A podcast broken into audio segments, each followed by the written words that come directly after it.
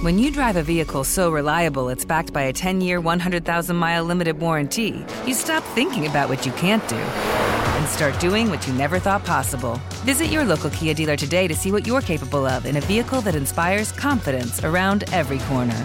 Kia, movement that inspires. Call 800 333 4KIA for details. Always drive safely. Limited inventory available. Warranties include 10 year 100,000 mile powertrain and 5 year 60,000 mile basic. Warranties are limited. See retailer for details.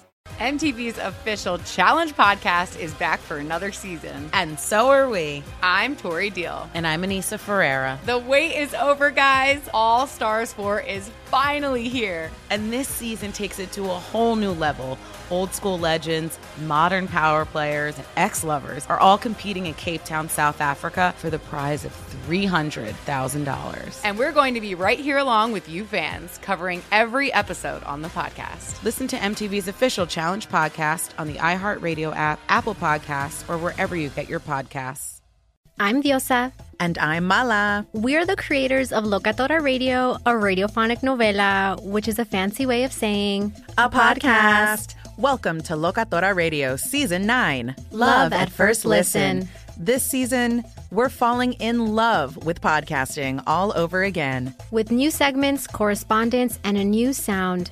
Listen to Locatora Radio as part of the My Cultura Podcast Network, available on the iHeartRadio app, Apple Podcasts, or wherever you get your podcasts. What's up, everybody? This is Stephen A. Smith, host of the Stephen A. Smith Show podcast. Tune in every Monday, Wednesday, and Friday at the very least as I bring you all new episodes that feature the biggest headlines in the world of sports, pop culture, business, and I answer your phone calls and respond to your tweets. You'll hear my unfiltered opinions and straight shooter interviews with top celebrities and game changers. All that and more. So listen to the Stephen A. Smith Show podcast on the iHeartRadio app, Apple Podcast, or wherever you get your podcast. You're listening to Fox Sports Radio. Radio. The college football playoffs, which get underway Saturday at 4 Eastern Time. It'll be Notre Dame and Clemson. And right now on pregame.com, Clemson is a 12 and a half point favorite. Okay, Brad Powers, all the college knowledge. Here's what we're going to do. Not about picks. We'll get there at the end, perhaps. Let's break down what factors matter. If you're watching the game, if you're betting the game, what's the one factor that's going to dictate how this game is played? I'm looking at Clemson's defense, which is supposed to be the ultimate strength, the best unit on the field in this game. And I have some question marks. Number one, Clemson benefited from playing a very weak ACC schedule this year. But when Clemson stepped outside, played a couple of SEC teams, not great offenses in Texas A&M and South Carolina, averaged above average offenses. What did Clemson's vaunted defense do in those two games?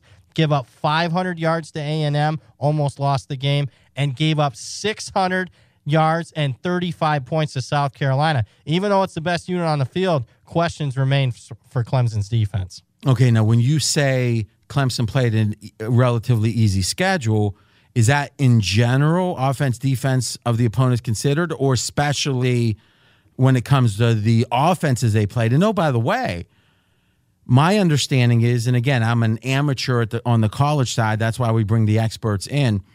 Clemson's weakness, if they have any, and I think they do on D, is against the pass. Yep. So, how many really good passing teams have Clemson played? Not many. Uh, maybe two or three. Two of the games being the, the couple games they struggled against Kellen Mond of A&M and Jake Bentley of South Carolina. Above average to good quarterbacks. The only other one, good quarterback they faced for the most part, was the Syracuse quarterback, Eric Dungey. And in that game, Clemson barely won that game outright.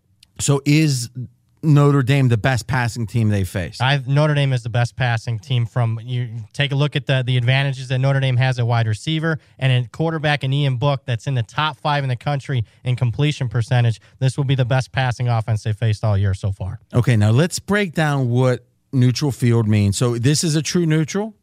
Yep, it's in Arlington, Texas. I do expect to ha- to see Notre Dame have a little bit more crowd support. But yeah, we're talking quarter point or exactly. Whatever. All right, so let's call it a true neutral.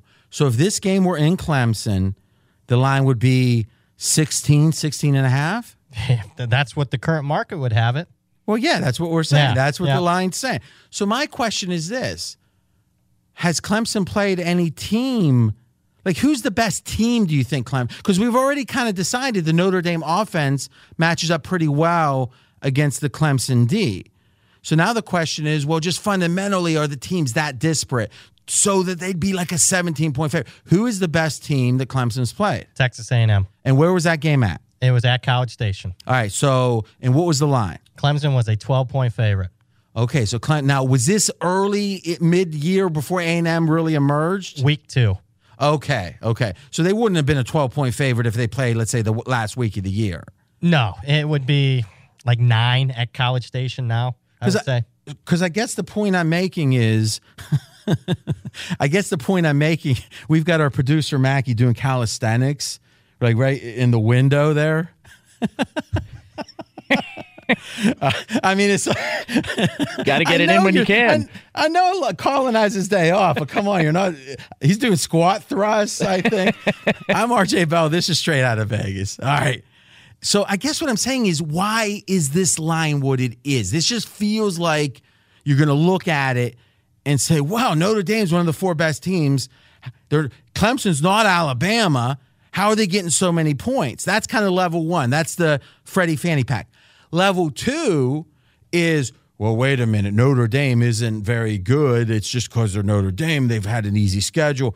But I think there's level three, which is, wow, this ain't the same Notre Dame team that's been dominated when they end up playing the best team like Bama, Notre Dame five, six years ago. And, and I think you just hit the nail on the head. A lot of times you don't find value in these big type of games because they're the isolated games at the end of the year and the market should be right unless there's something wrong with the media narrative. And if you go to any, whether it be ESPN, Fox, or whatever, half the questions this week surrounding Notre Dame was comparing Notre Dame to the 2012 team. If you watched Brian Kelly's press conference, nearly half the questions, how does this team compare to 2012? To me, that's the wrong media narrative. This, I'm the only guy left from 2012 is Brian Kelly, the head coach. Completely different coaching staff. Notre Dame's upgraded. They're much more balanced offensively and defensively. That's what's getting it wrong. Everyone's talking, ah, Notre Dame in the big Yeah. stage, they stink. So Fez, you I heard you kind of saying the same thing. Have you recanted? I have recanted. I think I fell into the trap of the ghosts of Irish past, recent history where they have fairly recent history where they failed in all these big games. We all remember that. and oftentimes they were getting in bowl games they didn't deserve to get in. Exactly. The rep the reputation got them in versus this year they truly had the resume where they oh, were they, uh, worthy. you can't even debate that they should be in. right? Another another reason I really like Notre Dame is think about the end of the year. They had to fly to LA. They had to fly to San Diego. They had to fly to New York. And they didn't have a hiccup other than the, the USC game where they struggled a little bit. Whole lot of travel and they handled it masterfully. How many how many true home games did Notre Dame have? Six. True home games? I think six or seven. That's all. I'm I'm saying I think less. No, no, no. They had, Because they had a bunch of neutrals, right? Were all the neutrals their aways? they had three true road, road games, so that that's the big thing. They Only had- one of their last five was home against Florida State. Okay, maybe that's what I Yeah, that's what. Most uh, of their home games were early. Five of their first six games were at home. Okay, so let's wrap this up and we're going to find out are you guys batting it? Is to me, it strikes me that if maybe if the matchups were even, no matchup advantage other than just the true strength of the teams, I'd say this is a little expensive, just a little bit. I think you add in that Notre Dame can pass and that's a problem for Clemson. I think you're looking at real value on Notre Dame here. Plus 13, is that you can still get it out there? Yeah, you can find 13. Majority of the lines have it 12 and a half, though. All right, so Brad Powers, are you betting Notre Dame? I am betting Notre Dame in this game. Fez, I am also betting Notre Dame. can't get any clearer than that. The only thing that would make this a stronger pick is if Jonas said he liked Clemson. Jonas? I mean, if it's best for the show, I'll take Clemson. You know, I'll throw myself your- under the what's bus. Your, what's your gut thought? I would take Notre Dame. Uh, that many Oh, points for a I quality still like team. It. I still like Yeah. Uh, all right, guys. So we know it, every Saturday night when there when there's a big enough matchup, and there is a big enough matchup, as you've got Alabama and you've got Oklahoma, and it's in Miami, and the Crimson Tide are a 14 point favorite. That means that on certain occasions, it's time for this. And action.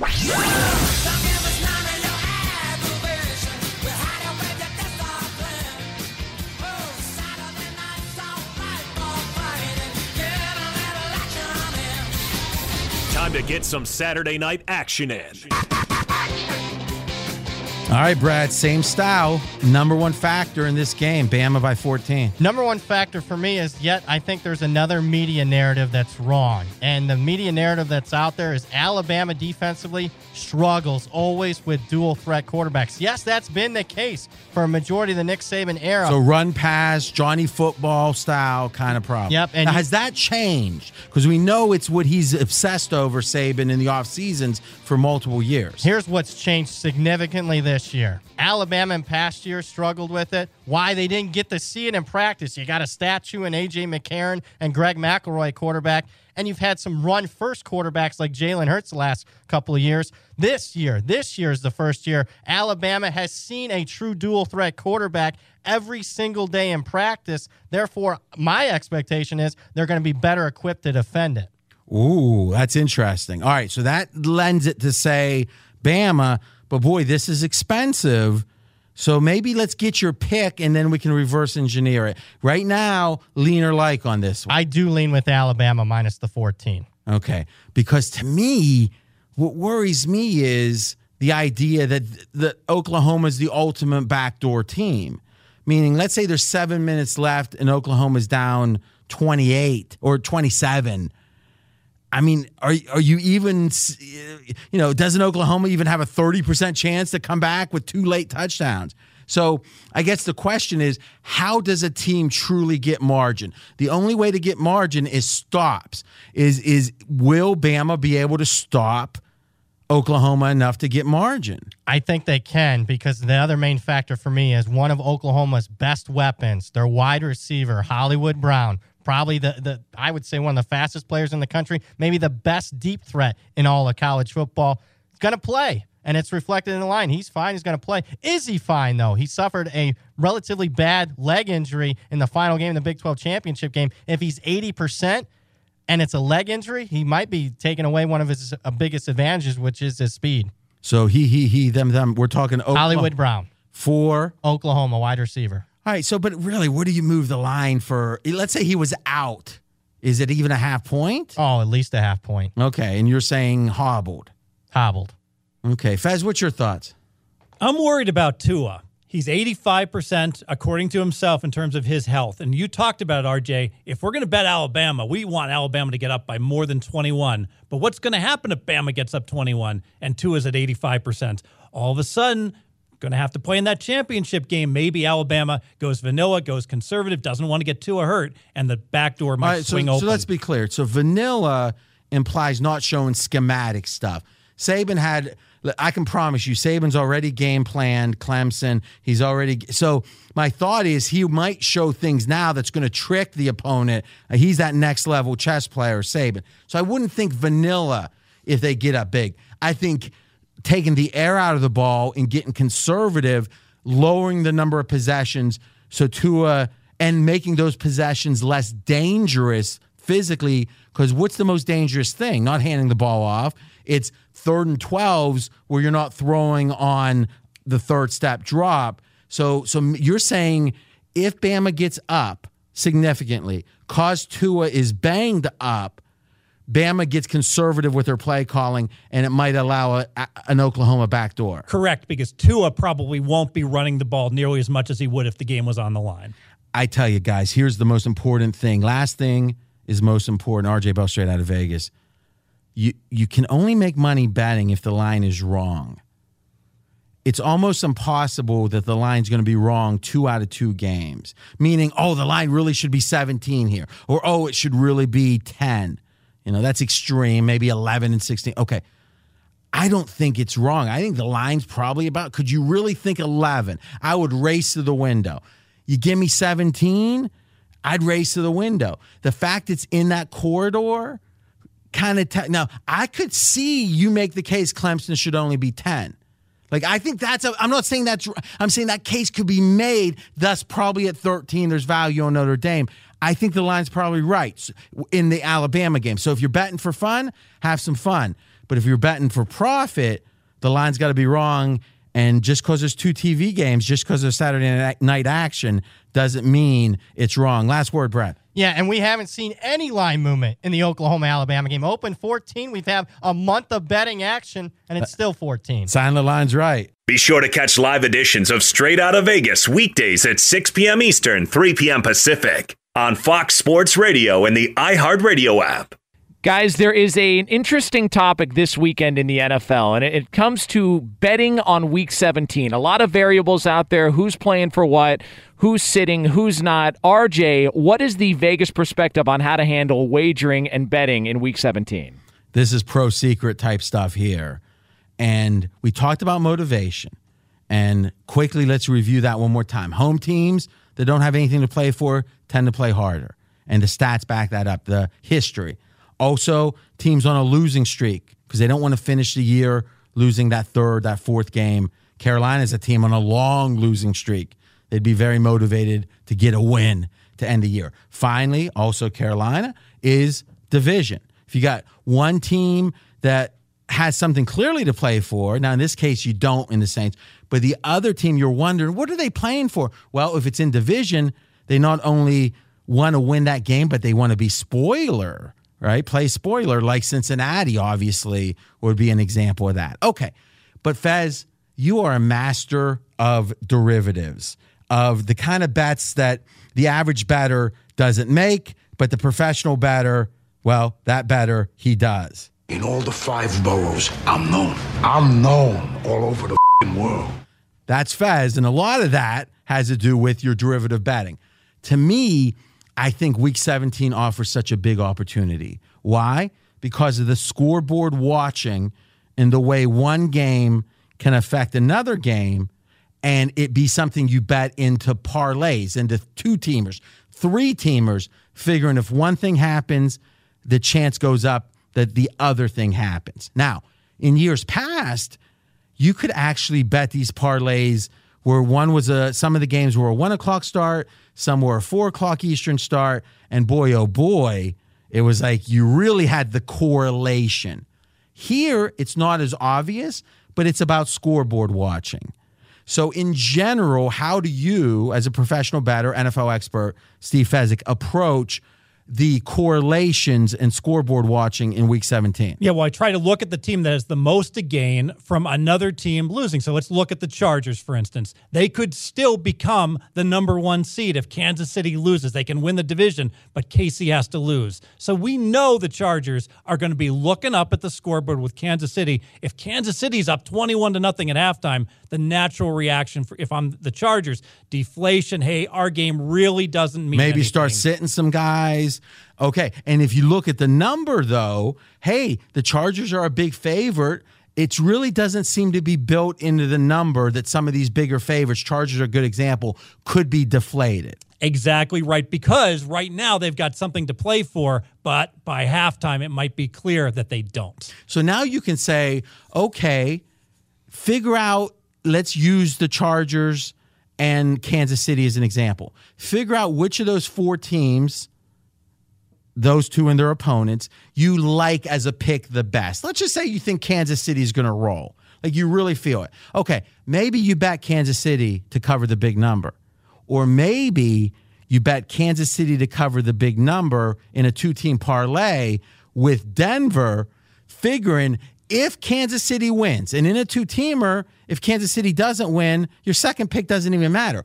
If Kansas City wins and covers, then the chance of the Chargers winning goes down. Thus, the chance of Denver winning slash covering, more covering, goes up. Why? Because of that deflation effect. So, a big chunk of the time you cover the spread with Kansas City, I think you increase the chance of Denver covering. Agree. Agree. And if you want an even bigger edge, Kansas City first half minus eight parlayed to Denver because that way the Chargers will look up at a scoreboard that has KC way up at halftime. Now, that might be a little too complicated for national radio, but if it's not, take advantage of it.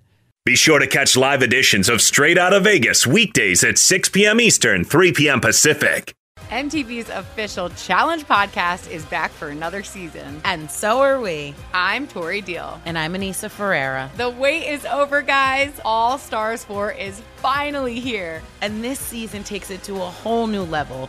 Old school legends, modern power players, and ex lovers are all competing in Cape Town, South Africa for the prize of $300,000. And we're going to be right here along with you fans, covering every episode on the podcast. Listen to MTV's official Challenge podcast on the iHeartRadio app, Apple Podcasts, or wherever you get your podcasts. I'm Diosa. And I'm Mala. We're the creators of Locatora Radio, a radiophonic novela, which is a fancy way of saying a podcast. Welcome to Locatora Radio Season 9 Love, Love at, at, First listen. listen. This season, we're falling in love with podcasting all over again. With new segments, correspondence, and a new sound. Listen to Locatora Radio as part of the My Cultura Podcast Network, available on the iHeartRadio app, Apple Podcasts, or wherever you get your podcasts. What's up, everybody? This is Stephen A. Smith, of the Stephen A. Smith Show podcast. Tune in every Monday, Wednesday, and Friday at the very least as I bring you all new episodes that feature the biggest headlines in the world of sports, pop culture, business, and I answer your phone calls and respond to your tweets. You'll hear my unfiltered opinions and straight shooter interviews with top celebrities and game changers.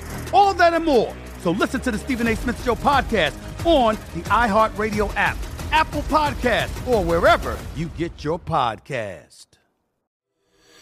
From LinkedIn News, I'm Jessi Hempel, host of the Hello Monday podcast. In my 20s, I knew what career success looked like.